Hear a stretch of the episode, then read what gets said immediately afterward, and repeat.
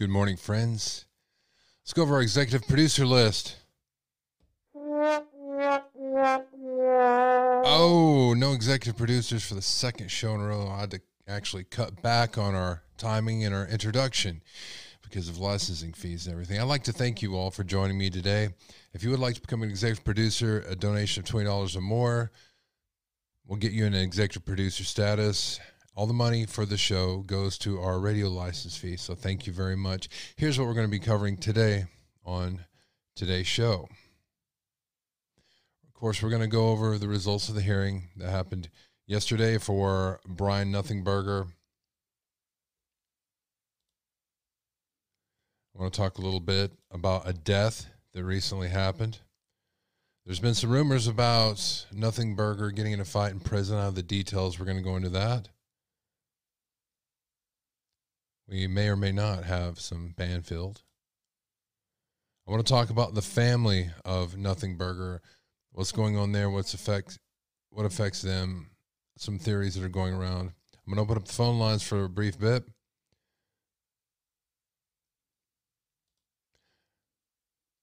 I want to talk a little bit about Ana Walshe.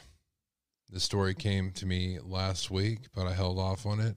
I entered the picture where it started talking about uh, some blood they found at a garbage station. So we're going to go over that. There's been an arrest in the case of the missing girl, Athena Brownfield. We're going to talk about that and a lot more on the flip side of this.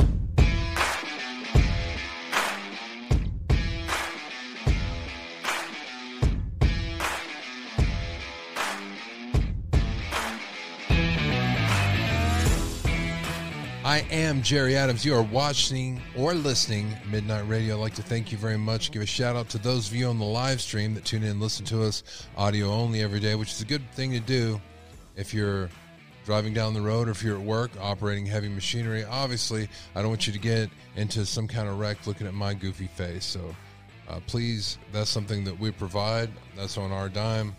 And uh, we do it for your safety. We don't have to do that. But we're thinking about you here. Let's go into our first story. Right here, I'm going to read this to you because uh, why not? If you didn't know, Lisa Marie Presley, she died yesterday. She lived most of her life under the public eye as a sole daughter of Elvis Presley and Priscilla. But she grew up with the king of rock and rolls. Her father made things very exciting, she said.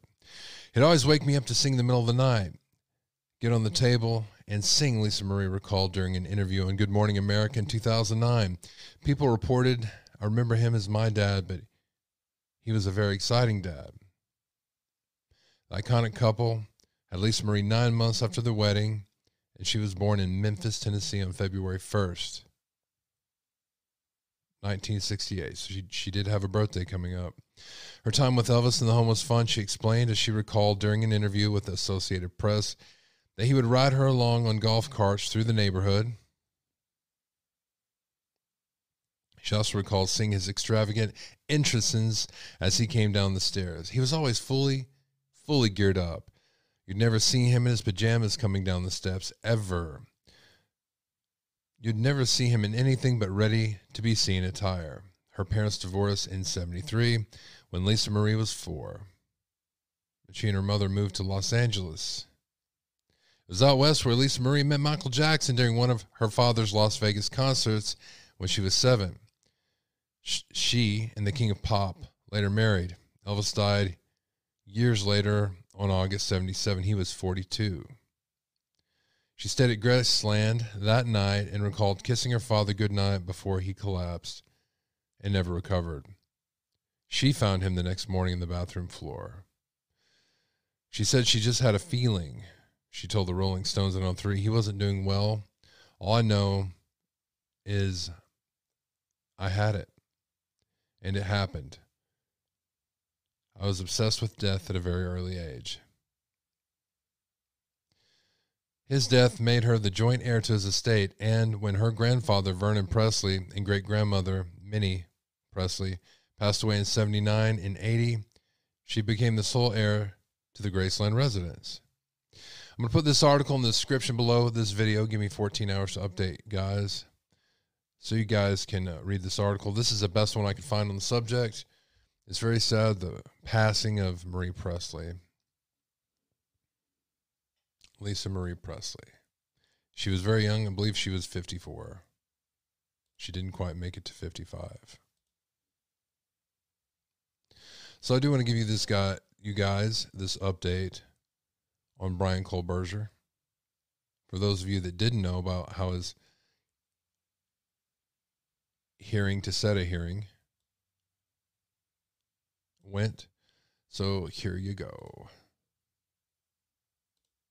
Murders. The suspect due in court this morning. A judge has sealed the search warrant for his apartment after prosecutors agreed uh, it could jeopardize, said it could jeopardize the case and put the public at risk. Mola Lenghi is in Moscow, Idaho, with the latest. Good morning, Mola.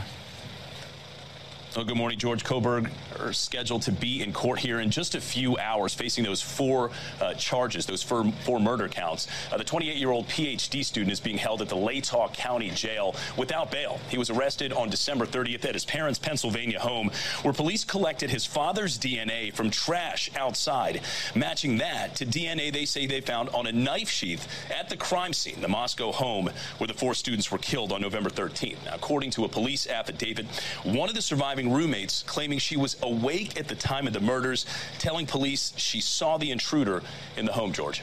And Mola, what do we know about why the judge has sealed the search warrant? That's right. He has sealed that search warrant for Kohberger's uh, Pullman, Washington apartment, Pullman, Washington, nearby, where he is a student, uh, saying that that search warrant, unsealing that, could jeopardize the investigation and could also jeopardize public safety. Now, we should also note that uh, the family of victim Kaylee Goncalves has vowed to have someone in court every time that Kohberger appears, saying uh, they understand how difficult that might be for their family, but they're also trying to make this as uncomfortable as possible uh, for Kohberger. Uh, this morning's uh, uh, hearing is a status hearing, meaning it'll focus uh, primarily on scheduling uh, hearings and future trial dates. Uh, Kohberger may also have the opportunity to waive his right to a speedy trial this morning, essentially giving him more time before he ultimately has to plea at a preliminary hearing. Again, link links will be in the the description below the video for all of you guys to watch this, but I do want to brag on you guys because I don't know how many of you guys watched it, but the coverage we did on the preliminary hearing, the status hearing, was some of the best I've seen around. And it wasn't because of me, it's because of you guys uh, who have a lot of legal expertise who consulted with me before the show. So, again, if you guys watch that, that's probably the best information you'll get about what was expected and what will happen and what the continuing process in the the legal case as it stands now is. Uh, hats off to you guys, and also the 3D walkthrough was brilliant. Um, all the links to the show that we did last night or that we did yesterday, they're in the description now. They've been updated a few hours ago, and uh, you guys can check that out and you can watch that for yourself. I really recommend you watch the 3D video again. Um, I do want to put this out here right now, guys. I'm probably going to take the next two days off. Uh, this is the anniversary of my father's death. This is the first anniversary, and I'm feeling um, like I need to take some time and sort my emotions. So I'm going to take the next two days off. I'll probably reiterate that at the end of this broadcast, but I want to let you know. Also, about a week ago, we went over a story about the defense team where they showed up at the house there in Moscow. And it appeared that there was a woman there that looked like the sister. And I'm still not sure if it's the sister or not, but I do have some more pictures of the sister here, and I want to talk about the family of Nothing Burger for a moment, if I will. Let me get that video for you. It's not as easy for me to pull up as I would like, but yet, nevertheless, here it is. Okay, now this is going to be in slow motion. This is provided by by a viewer uh, sub. I want to ask you guys this: when I talk about and play the things that you guys give me, do you want me to say your names? I haven't been out of respect for your own privacy, but you guys let me know if that's something that you want. I'd be more than happy to do that. All right, I'm gonna put this on the full screen, show you guys as much as I can of this. So this is video of Nothing Burger's family entering the hearing.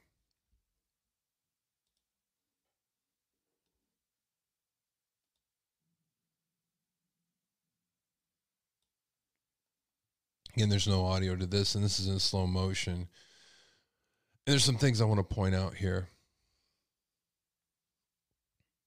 There's the sister. Look at how tall she is, and look at her legs and her stomach.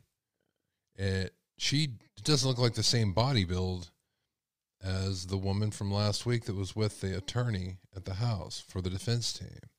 Their faces were very similar, and I'm still not saying it's not.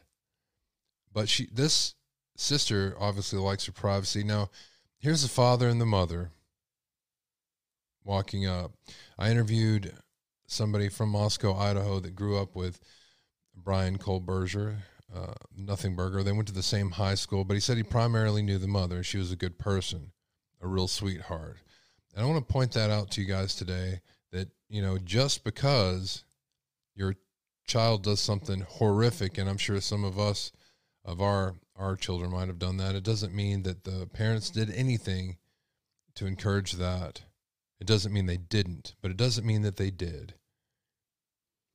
I mean, there are certain horrific cases of child abuse and neglect and really harsh living conditions when you grow up. But by all accounts, that wasn't the case here thus far. Of course, here you're free to believe whatever you want. This is a place for your, wild ass speculations, your wild ass theories, and your tame ass theories. But look at the middle or the left side, you have the daughter, and look at her height.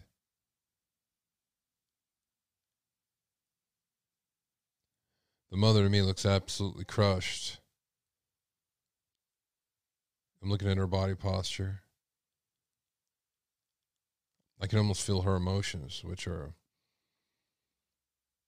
helter skelter at the moment imagining that it is your child that committed such a horrific act. I see horror on both sides. I see horror in the family who lost their loved ones, and I see horror in the family of the person accused. I see both sides, and I just wanted to present that to you. Uh, some some more that I want to present to you is this, and there'll be links to to the video and everything I'm playing here in the show notes for sure for everybody to view at your own view in your own leisure. I want to show you some messages I have from the mother. And this is before before the crime. So here we go.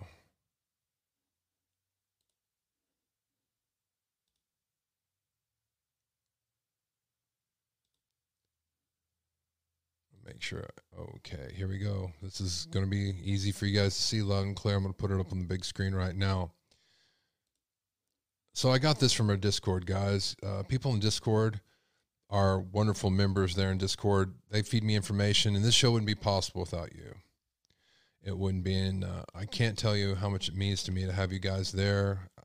There's people there all day. When the show's not going on, there's always people in there having great conversations, diving into this case and others. There will be a case that I'm taking directly from the Discord group coming up, not today, but soon. It's about a lady in Samsonite. This is from Nothing Burger's mother. Washington is great. We'll take care of him. Hug heat wave is happening right now. Thank you so much for saying that to me. and My son will be in Pullman in the eastern part of the state, quite close to the Idaho border. He knows absolutely no one, and we have no family there. I'm worried about him being lonely. So your message made me feel better.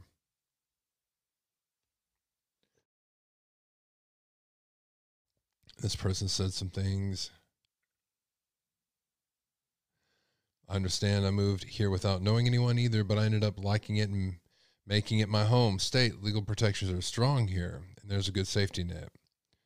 It is sometimes hard to meet people, but as we start to worry less about uh, blank, I imagine that'll become easier. He'll be okay, Mama Bear. You're adorable. Thank you so much.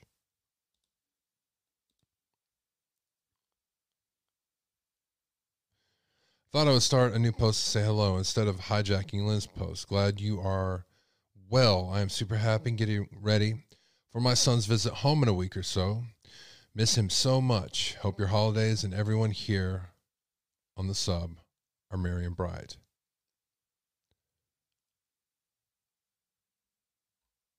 She's looking forward to the holidays. This is something I wondered about.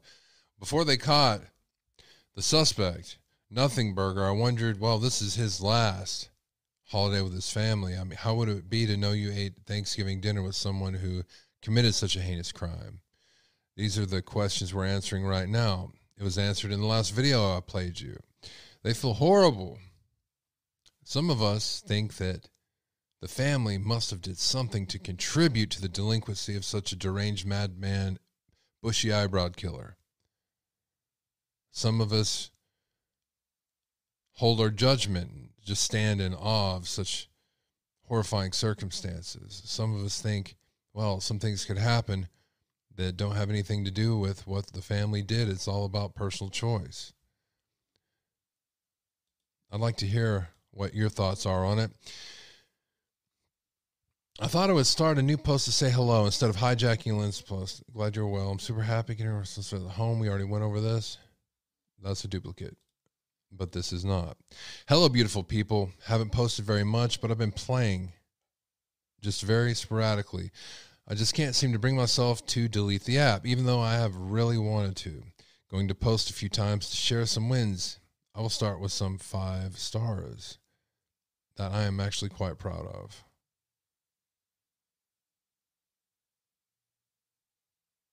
I don't know if this is a home decorating app or what. I don't know. Me too, dear lady. Me too. I do think it could just be me, though. Been kind of blue since my son moved from Pennsylvania to Washington to study in a PhD program. I miss him terribly, and I think everything is just a little less colorful without seeing him all the time. But he will be home for nearly a month at Christmas time. Yay.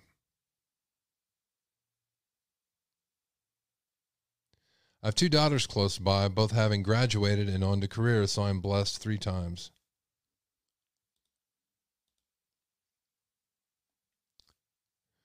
Hi, friends. I'm new to this game, but absolutely loving it. I really enjoy seeing little flags and people's usernames showing where they're from. I would love to get an idea of how many places we are all representing and how that factors into our designs. So leave a comment and tell me where you're from. They did.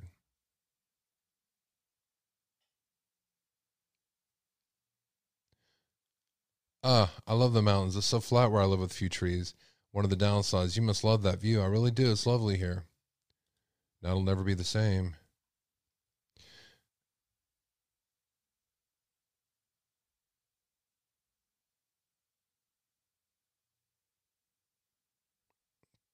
So I think I might. Hello, friends. Today, my 26 year old son left for Washington State to begin his doctorate in criminology. We live in Pennsylvania. I probably won't be submitting many designs in the next few days because I will be too busy crying. I will see you soon. And I understand, and he's giddy about getting away with it. I don't know what this is about. It's about 72 days ago. I believe this is from a couple days ago. He most certainly is. I've resigned myself to the idea that he will get away with any with everything. I don't know what this is about. It's out of context. All right. This is father let me make sure you guys see. There you go. There's a picture of the father, and he's wearing this black pandemic mask. And maybe, just maybe, Nothing Burger wore a similar mask. Maybe it wasn't a ski mask. Maybe it was one of these. Maybe these are ones they ordered as a family. Uh, a little research. These are the kinds that are sold on Amazon Maybe they ordered a pack of them. I know my family had masks that we had for a while, and we all wore the same kind. So I don't know, just a thought. Maybe these came from Nothing Burger. He gave them to the family, to keep the family safe. Uh, let me back out of this and show you the daughter again. If that is the daughter. Doesn't exactly look like the woman that was there in front of the house, does it? Just bringing that up. All right. This has been the buzz of everything. It's been reported that Nothing Burger got into a fight in prison. That's right. He got in a fight with his own damn razor.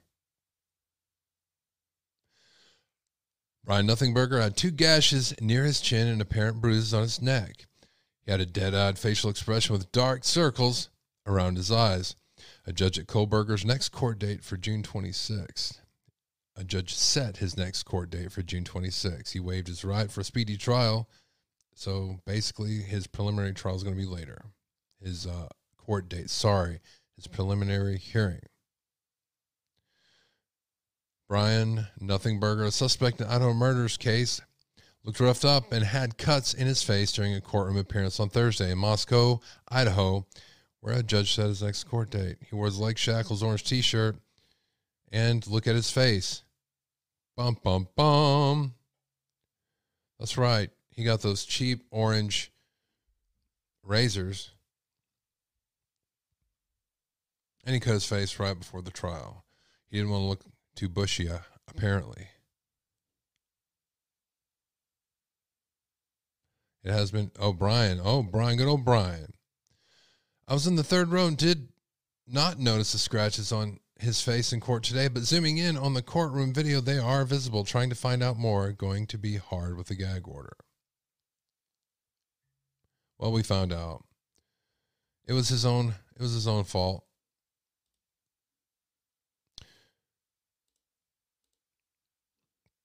I'm going to look in chat and I'm about to open up the phone lines a little bit early. I will let you know when.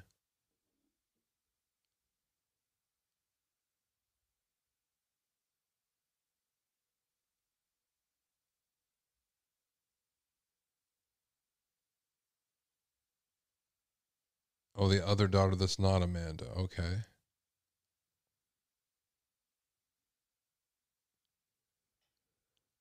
I'm reading the chat right now. That's the other daughter that's not Amanda. Good call. Good call. Remark. You know what else you is are- a good call? Watch another episode of Girl. Banfield. Let me get this, get a better look at this. Sometimes I think they're trying to clown me with their. All right, here we go remarkably similar to Dylan as I look at the parallels. You were also 19 years old. You were also living in a house with five sorority sisters. What did you think when you heard about this case? Could you, could you put yourself in, in Dylan's shoes? Right away. Um, and the more that evidence came out and the story came out, it just became chillingly eerie how similar it was. Did, did the circumstance that I just sort of outlined make sense to you, given that you heard some unusual noise and chalked it up to, you know, it's just the roommates. This is a normal house in a normal town in a normal life. And, and there's Dylan seeing a guy walk through the house. Maybe it was the DoorDash driver. I mean, yuck, but murder? A little bit. Um, also, I was boosted up through a window that the attacker had broken in. So you know, it wasn't that I was home when he attacked and when he broke in. But so there are similarities. I didn't see the attacker. I just know that when I found my housemate the next day, the next morning, I didn't see any blood in the room. All I saw was liquid. I was trying to find a pulse and um, shake her. And when I called 911, just saying that my housemate choked on her vomit and has, and I can't wake her up and she's unconscious when the paramedics arrived, um, I was standing behind a paramedic and he announced, Holy look at all of this blood. And in that second that he said blood, the whole entire room filled. So I know that the mind does very tricky things when it is trying to keep you safe and keep you functioning and keep you in fight or flight because that is the mechanism of the mind. So that is why I really empathize with what Dylan went through. We don't know the story. We don't know her history. Yeah, explain that a little more for me. Uh, what um, what happened that morning when you woke up? I'm just assuming you think it's a normal morning. You're knocking on your roommate's door. Take me from there. Well, I had I came in through the window and the screen was out, so that was a little bizarre. And I went to my housemates. The only other housemate that what came home that night. Um, there was four of us on that floor, and two didn't come home that night. So I was the only one that came home. I went to her door, which was ajar, and I heard heavy breathing. And so I thought, oh, okay. I called her name. She didn't respond. So I just went to bed. And my room was in the front of the house, was a converted old Buffalo home, which used to be the patio. So since this attacker came through the window, he assumed that was the exit. I'm in bed, just about to go to sleep, um, very intoxicated. And someone walks into my room, and I lift up my head, and no one was there. And 10 seconds later, the front door closed. Now, no one came home. So we know that's when he left. So that fear and that panic to this day stirs me. I didn't sleep really for a year after this experience because every time I closed my eyes, I saw someone chasing me and and the, and the guilt and oh, what if I had you know called 911 sooner? So when I when then the reality of what had happened the next day occurred, the pieces just start coming together. Um, investigators start coming in. Uh, you're trying to figure out what happened. So I can really empathize really a lot with Dylan what she. If there was something that you could tell Dylan, and for that matter, Bethany Funke as well, because she was also there that next morning. If you could say something to those girls, what would you say?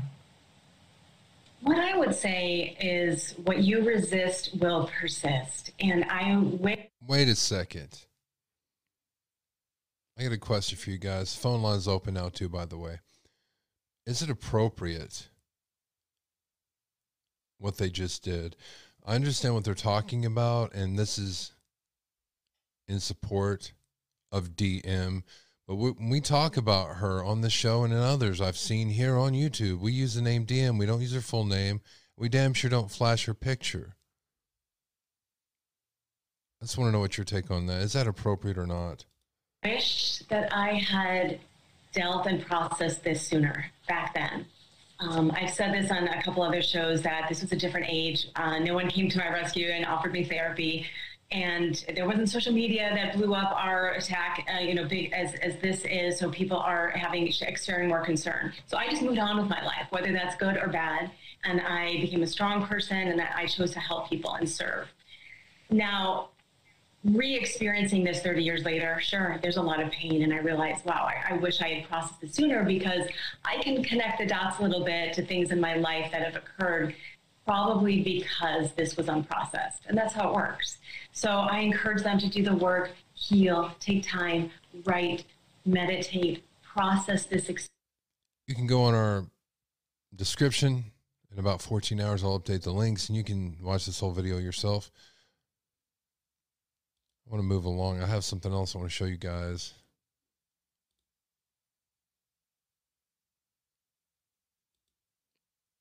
This is something that we've been covering, that we've been looking at.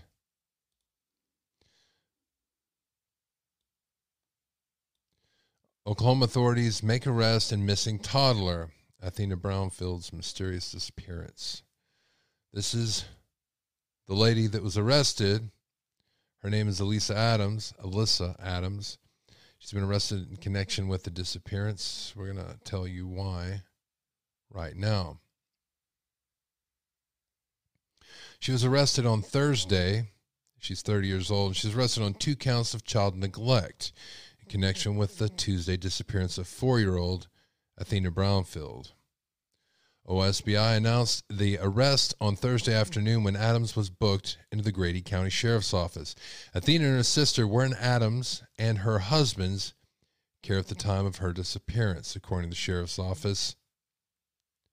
The search for Athena continues. The OSBI is following every tip that is received, which are coming in from Oklahoma, as well as other states, in an effort to find clues as to Athena's whereabouts. The trash service in Cyril was searched, OSBI said in a statement. Additionally, analysts are reviewing surveillance video from around Cyril and seeking other evidence that can help locate Athena. Authorities initially reported Athena's missing on Tuesday afternoon after a postal carrier found her five year old sister wandering around alone in Nebraska Avenue in Cyril around 2 p.m. And here's my question for you They arrested this babysitter. We don't know if it's a mother. We don't know anything because they didn't put that.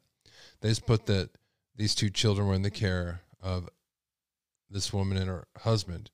It doesn't say that he was arrested, it says that she was arrested. I've heard a lot of cases of something like this happening to the parents, and they say that the kid went outside and the kid goes missing. But I haven't heard of anybody being arrested before. So, why do you think that she was arrested? Do you think that there was severe neglect? Do you think the kids were left home alone or something like that? I'll be right back. They left and the kids were gone when they came home. Do you think that is the case? What would it take for a caregiver to be arrested if they weren't directly involved in the disappearance? You know, from a neglect standpoint, what would that take? Uh, you guys can call in and let me know. This is a horrific case. We're going to continue to cover it until the little girl is found. Hopefully, she will be found. She will be found safely. How many of you have been covering this case right here? How do you pronounce this? Cohasset and Ana Walshe. For those of you that don't know, let's go over this case right here. What it is and what's happening now.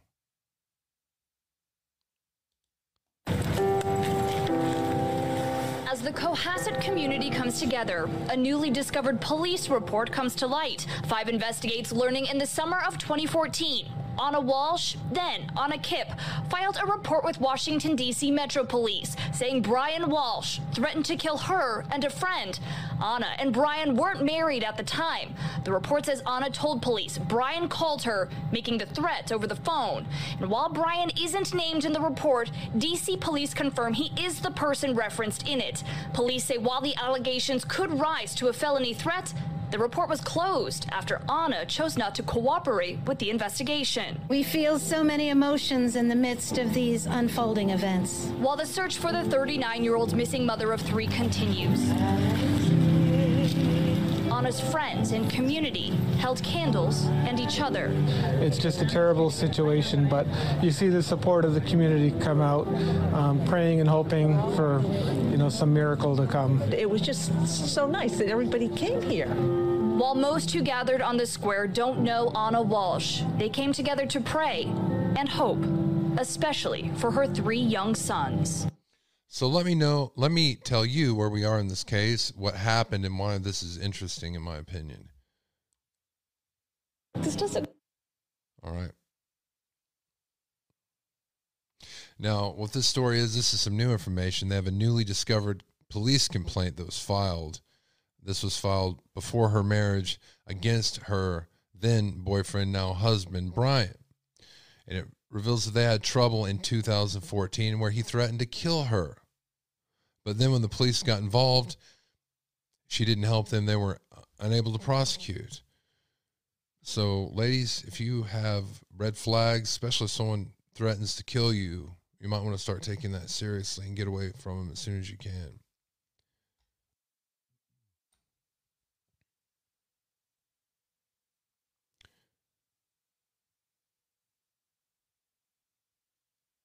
The missing woman's husband, she's now just missing, remains in custody on a charge of misleading the investigation, and the couple's children are in the custody of Massachusetts Department of Children and Families. Let me tell you what's going on right now. Here's the background Ana Walshe was reported missing on January 4th, but hasn't been seen since New Year's Day. That's right. She was missing that long and he didn't report it. Her husband, Brian, is in custody for the charge of misleading a police investigation. Brian Walshe is also awaiting sentencing in federal case in a federal case involving fake Andy Warhol paintings and was suggested to report his planned movements. Investigators say they found video of him making an unplanned trip to a hardware store where he bought $450 worth of cleaning supplies in cash. Prosecutors said blood and a knife with blood on it were found in the basement of the home of the Walshe family. Walshe that the Walshe family was renting. The DA's office said that search and processing efforts at the home concluded on Tuesday afternoon. Items found during a search at a transfer station in Peabody, including a hacksaw and a rug with blood on it. The Department of Children and Families has taken custody of the couple's three children. Days of searching for evidence at the home of the family rented, they found blood and a knife there. And this is a story I originally ran into that told me about the whole story. And this was that, you know, interested me in the story. The investigation included searches of a transfer station in Peabody and a waste to energy facility in East Wareham. Five investigators had learned the evidence found at the transfer station near the home of Brian Brian Walshe's mother included a hacksaw and a rug with blood on it. Good morning, Doug. Good morning, Antoinette. And this morning it appears that investigators have concluded their search of the property of Brian and Ana Walshe after spending nearly a week combing this property for evidence. There is still no sign of the missing mother of three. Her husband remains behind bars. New video shows what Brian Walshe was doing the day after police say his wife was last seen. He went to a juice bar in Norwell on January 2nd. It's a trip investigators say he told them about, but they say he misled them about other travel travels, including a trip to Home Depot, where he bought $450 worth of cleaning supplies. Five Investigates has learned that the search of the trash facility up on the North Shore this week uncovered a rug with blood on it and a hacksaw similar to this. Investigators say items recovered will be tested to see if they're connected to the case. If you imagine like a big jigsaw puzzle, uh, there's lots of different pieces that have to get put into place before you can step back and see the, the photo and the picture that gets created. Investigators say they also found a knife and blood in the family's basement. Brian Walshe is charged with misleading investigators, and he's being held on half a million dollars cash bail. Reporting live this morning in Cohasset, Todd Kazakiewich, WCVB News Center 5. All right, Todd, I'll take it from here. Thank you very much. So, this is a case that came to my attention. I didn't report at the time on here, and they were talking about it in the Discord. So we're going to continue to cover it in the Discord. Uh, I'm going to continue to cover any updates here. That's what I do here. That's what we've been doing. All right. The phone lines are now open. If you guys have something you'd like to talk about, uh, any of the stories that we've covered today, whether it's Lisa Marie Presley, whether it's Bryan Kohberger's chin cuts, any of that. If you'd like to know about how to become a member, this is how you can do it. You can click the join button and it tells you all the different options. Uh, first option is if you just want to be a supporter, it's two ninety nine a month, and you don't want anything but support. The second one is Midnighter, and Midnighter, as a Midnighter, you get access to our Discord where we talk about all kinds of cases all day long. You also get exclusive video content and exclusive live streams, which are coming up, by the way. And if I haven't said it yet, happy Friday the 13th to everybody. Then you have the Midnight Riders Group, and the Midnight Riders Group is a riding class. You get the same exclusive videos, you get the same exclusive live, live streams for members only, but you also get a exclusive riding class. That is nine ninety nine a month. You can cancel at any time. Check it out by hitting join and checking it out. Uh, I didn't talk about Nancy Grace. Not a lot to say. I really talked everything I had to say yesterday. Uh, someone's asking me in the chat, you didn't talk about Nancy Grace. What could I say?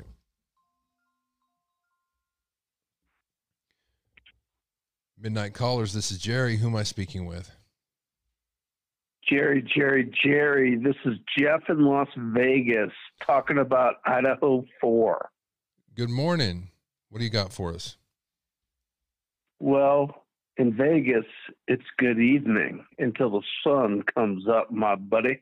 That's true. Wanted to get your thoughts on DM is the first room of access when our boy Cold Burger enters through the sliding glass door. That is the first room of access. And when he goes upstairs to the third floor, comes downstairs to the second floor, and exits through the sliding glass door, that is three times that he crosses DM's room. Now, to me, if I'm going in to do that job, that door is the first point of threat. How the hell does he not enter DM's room first? Can you answer me that question? Yes, I can. Did you watch our show yesterday where we played a 3D walkthrough of the murder? It doesn't matter. I'm going to play it for you right now. Are you looking at your TV? Okay. All right. This might help clear it Well- up for both of us.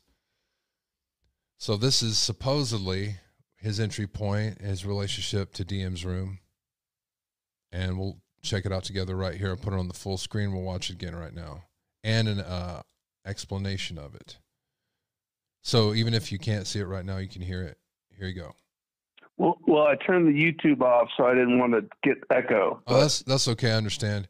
Um, you can rewatch this. Everybody that's here is hearing it, and the person who's uh, showing this 3D rendering is also walking us through it with her voice. And it's very short, so let me go ahead and play this here. Here we go.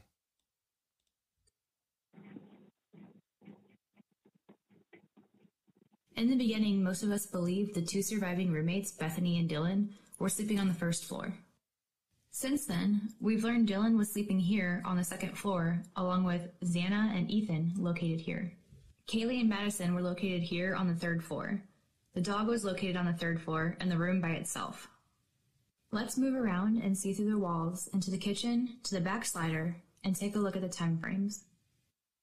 At 4:04 a.m., the suspect can be seen trying to park his car. At 4:09, approximately 5 minutes later, he enters the house through the back slider. At 4:18, he leaves the house after committing the crimes. At 4:20, he's caught on camera driving away at a high rate of speed. All of this only took 9 minutes. Let's watch what that looks like. The suspect enters through the back sliding door. He pauses at the stairs to look around to make sure no one's up. He then turns and goes upstairs. Walked right past her door. Correct. The first bedroom he stops at and opens the door, he sees no one there. That was upstairs. He continues to the next bedroom. Here we know what happens. Downstairs, Dylan is sleeping. The noise from upstairs wakes her up. She thinks it's Kaylee playing with her dog. She gets up and goes to the door and looks out. She sees nothing there. Open door number one. The suspect then continues down the stairs about three minutes later.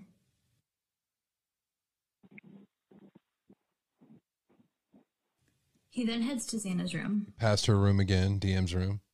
Outside, there's a security camera picking up some whimpering, cries, and a thud at 417. That's him We in learn door number two. on the floor, which might explain the thud. Dylan again hears something and looks outside her door. She sees the suspect. He walks right past her and leaves. She opened it right as he was leaving. That's it. Why did he pass her room? That is a question. Do you think he saw her? That's a good question. Do I think he saw her? That is a Now, I'm figuring she probably only opened up that door a crack. Or she just started to open it when he went by. But yeah, that still would be a crack.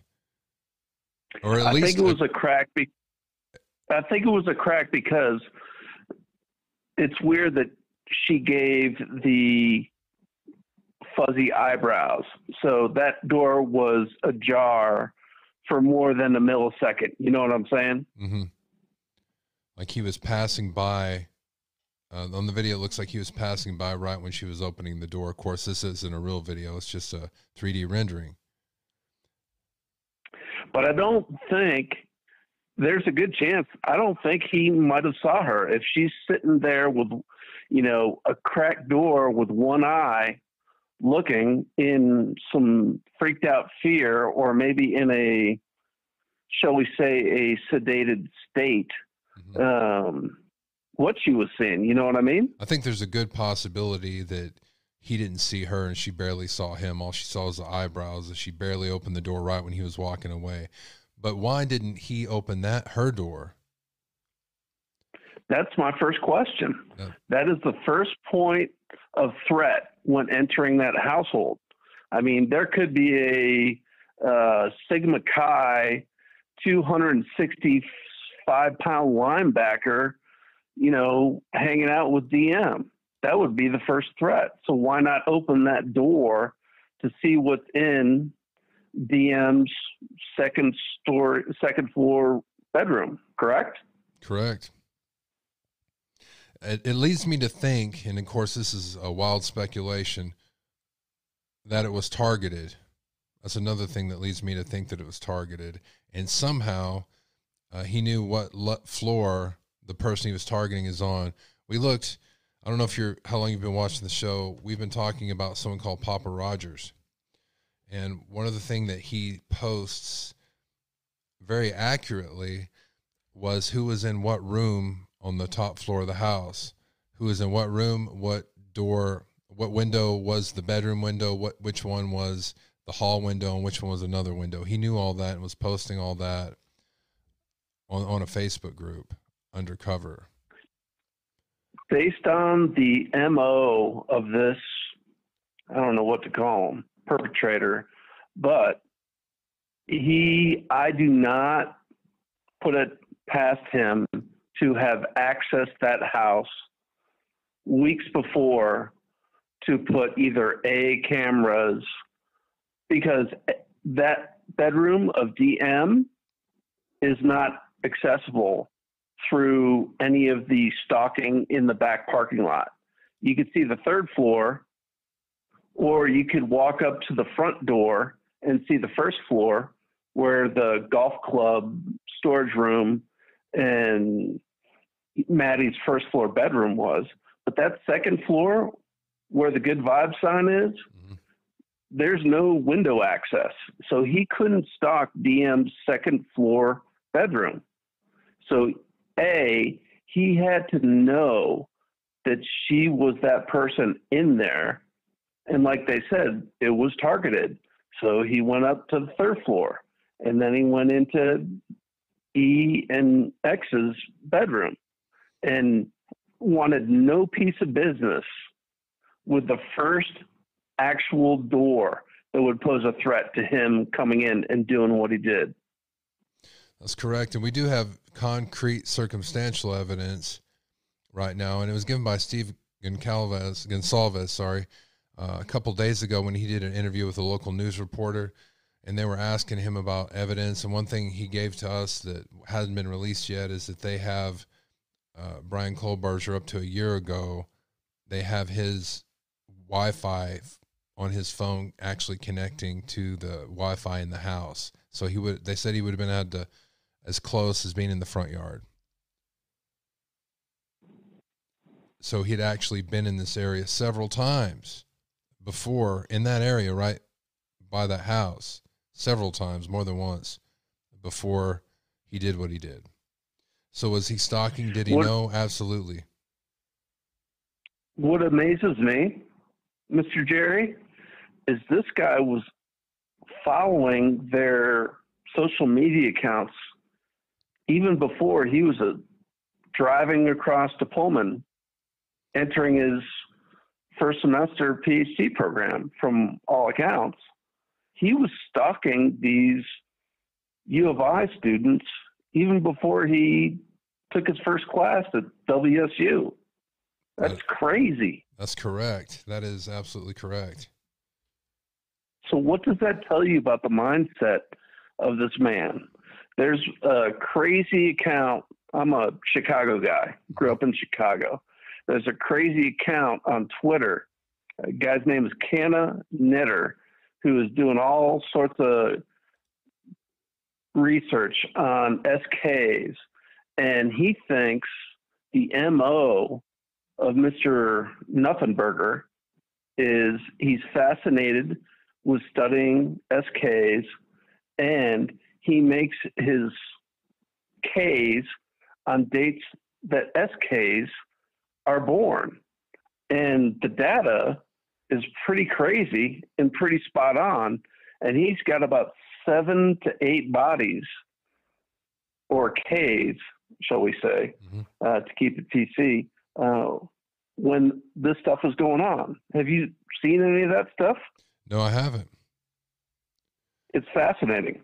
Check out it's Canna, C A N N A, Knitter, K N I T T E R. Uh, his Twitter, it's fascinating. Absolutely fascinating. Canna Knitter. I'll check it out. We we've we've covered this case for a while now. I think this is our fir- our 43rd episode on it and we noticed uh, a lot of patterns in this guy, you know, as far as Papa Rogers and the posts that he made in Tap Talk and what what his uh, icon was as it related to uh, it was a uh, when he was a kid it was a Star Wars villain that used to be a Jedi but now he turned to the dark side you know and then the Papa Ro- Rogers is kind of a similar theory, but it was with more educational background, which is something that was actually taught by one of his professors as far as in, the incel movement. To put himself as somebody dark and somebody more educated and somebody who is has deeper thoughts. So we actually have seen evidence of of symbolism used by this uh. Well, that's why I think he's a deep thinker, and when you look at uh, a couple two things is one is you start putting the data on the mileage of where this guy drove for the past few years is you know why the heck would this guy pick Wazoo when he's grown up and spent his time on the East Coast and then you look at why is this guy driving so many miles? It's not like he's driving from Pennsylvania to Washington State back and forth, back and forth, back and forth, putting 10,000 miles on his car. That's the other, I think, point of interest is where the sleuthers are looking at is I think this guy had looked at the dates of his SKs who he idolized and picked dates when they were born to do his business. And it's starting to match up with different parts of the country. So, my question to you is Do you think this was his first endeavor? That's something we've all been thinking about and talking about. Um, I don't know. But what I do really strongly believe is that this wasn't his only mark. I think that he's this is a little hobby of his, and he finally did it. I don't know if he's done it before, but I can almost guarantee you that he had others in the works. Uh, there's other girls he was spying on. I'm pretty sure these were not the only ones. He took the opportunity and did it, but I do not think that this was it. I believe he had several alternative things, and as you said, I believe there are alternative dates.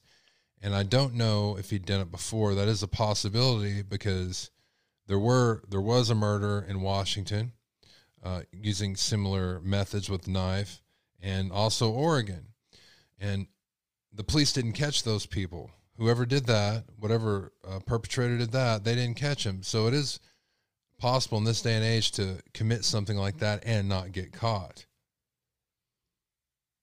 Well, here's the other crazy thing: is there's two DBs that Idaho slash Moscow police have not regarded as murders.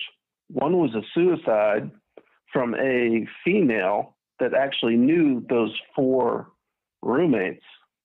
And another kid that was associated with the Greek system that quote drowned drowned in a um, creek that that that they've covered up.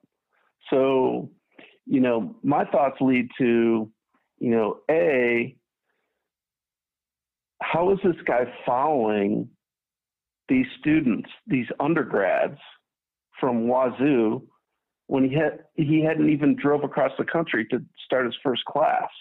That is the most creepy thing ever. And so I don't know. There's a lot of there's a lot of stuff going on. I'm not sure what what your uh, well, do you, do you actually think he, he he had an accomplice? I don't know at this point. I haven't seen anything. I've heard the theories, but I, I don't have anything to back it up at all yet. It's just a theory right now. But what I do know is he was studying digital forensics. And what I also know is that he was heavy into social media and he was following uh, his victims. So he could have got the intel just by what they were giving alone. You know, one of the things that uh, Kaylee Goncalves put on there is that she was selling her car, she's selling everything in her bedroom, and that she got a new job and was leaving at you know the certain time and date, and that they were all there partying that night. You know, all this information was out there for him to get, and he was following them, so he would have known it just right there on his phone as they posted everything as they documented their lives. So I I do propose this that he wouldn't necessarily need an accomplice. One of the theories someone posed to me yesterday was the timing of the murders. They said it only took six minutes. And I think the police were saying 14 to 15 minutes. And in the video we just watched, they said nine minutes, which is closer to six. Well, here's the thing. Here's the thing, Jerry. What's crazy about that PCA is they gave the time of the murders from four o'clock till four twenty-five, mm-hmm. and they, in their own PCA, contradict that the car doesn't come into park until 404 and then speeds away at 420. So why would the PCA give you know, contradicting timelines of saying, yeah, the murders happened between four and four twenty-five, but this dude's car came in at four oh four, parked, and then left at four twenty. Well, I mean, that seems so sloppy. It seems sloppy, but me, te- it, but technically they're not it lying. of an accomplice. Technically, they're not lying. It is between that time, but it does look contradictory, and I'm sure that the defense is going to walk all over that. You know. Exactly. If you can narrow exactly. it down to what would have to have been at, at, at this time, you know, it'll it'll be sloppy like they didn't know what they were talking about. I'm, i thank you for calling. I'm running out of time. I I got to go. Uh, one more th- one more quick thought. Okay. Just saw a post where on the University of Idaho website, someone posted mid November that they had a standalone camera behind their house and actually caught a girl running out of the side of the house at about 2 a.m. that night and decided to say, Well, we're a photography class and we've decided why we can't tell you why we had a camera on a tripod behind that parking lot behind their house, but it's um, if we decide to come forward, we will. That is bizarre. Was that for that house in Idaho? Yes. Okay. University of University of Idaho photography students had a tripod camped behind the back of their house where that parking lot was. Mm-hmm. And they said on the believe the 28th of November, about two weeks after the situation, that they said a female ran out of the house at 2 a.m. when a black truck pulled up into their house. I heard about that. Sounds like I heard about that, and I read the Moscow Police Department's report, and they said that that wasn't true. Well, how reliable is yeah, that is true. Moscow, right? Yeah, as long as it doesn't involve timelines, I guess we should believe them. Thank you for calling in very much. I appreciate it. And you have a good day. Hey, thank you, my friend. Right. If I'm ever going to be a DJ, on your station, I'm playing all Grateful Dead live music, my friend. Don't shake the tree if the fruit ain't ripe, my brother. Hey, we can do Great that. job. You have a good day. Thank you.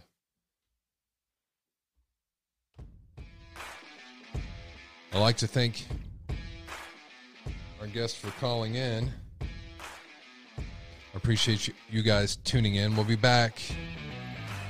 I plan on taking the next two days off. Um, my father passed this time last year, so I want to think about that. Think about that. I'm sorry I said think wrong because I used my accent.